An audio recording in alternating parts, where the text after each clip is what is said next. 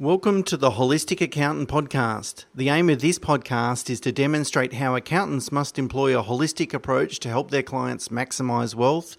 It's not just about preparing tax returns.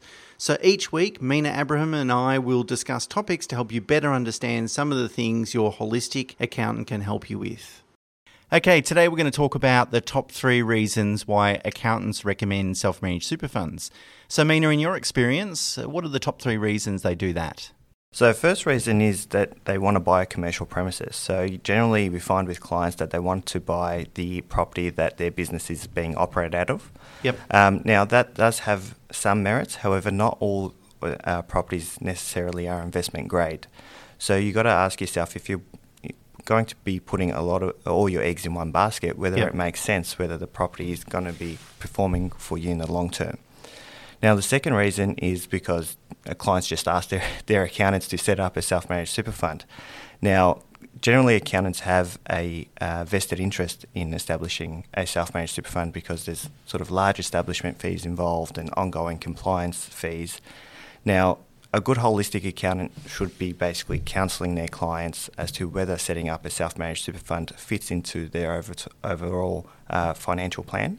So, if your accountant is basically just t- being trigger happy and, and telling you to uh, invest, uh, set set up a self managed super fund, just ask some more questions. Yeah, that's right. And I think when you know if, if a client comes to us and says, you know, I want to set up a self managed super, or I've spoken to someone, or you know, my uncle has done it, let's do it as well. You know, something along those lines. You've really got to stop and ask the client you know what what benefits are you looking for you know why do you really want to set up a self it could i mean it could be the right answer um, but often there's a, a lot of different ways that you can uh, achieve better outcomes with super so if it's control you're looking for or you know obviously if you want to buy your practice premises uh, or, or, you know the, your business premises, well then you, that's the only way to do it is through a self-managed super fund. So of course that that makes sense.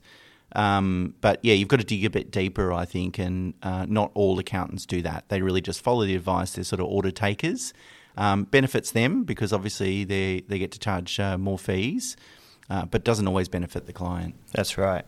And uh, the third reason you just touched on, Stuart, is control. Um, a lot of clients like to control what their, their super is invested in, but you don't necessarily need a self managed super fund for that, do you, Stuart?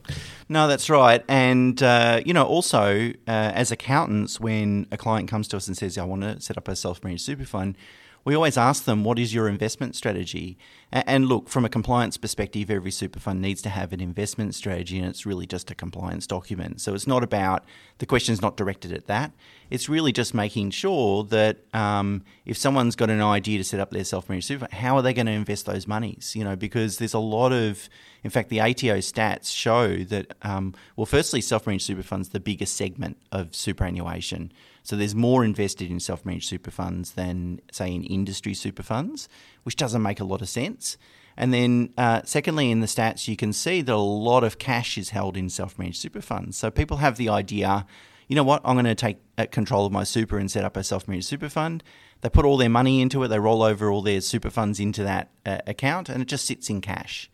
So, you know, control is one thing, but, you know, you've got to make sure that you actually have a strategy to execute um, so that you're going to earn a decent return. Otherwise, if, you, if you're not going to do it or you feel like you'll get distracted by day to day stuff, then maybe you're better off leaving your super in a different environment.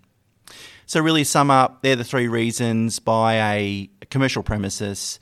Um, uh, just because, uh, just because, you know, their uh, their clients directed them or their accountants directed them, uh, and thirdly, uh, for control. But our belief is that you need to be really clear on you know the reasons why you want to set up a self-managed super fund uh, and explore really uh, whether a self-managed super fund is the most cost-effective way to achieve that. Thanks a lot. Thank you for listening to the Holistic Accountant podcast. To find out more, please visit holisticaccountant.com.au.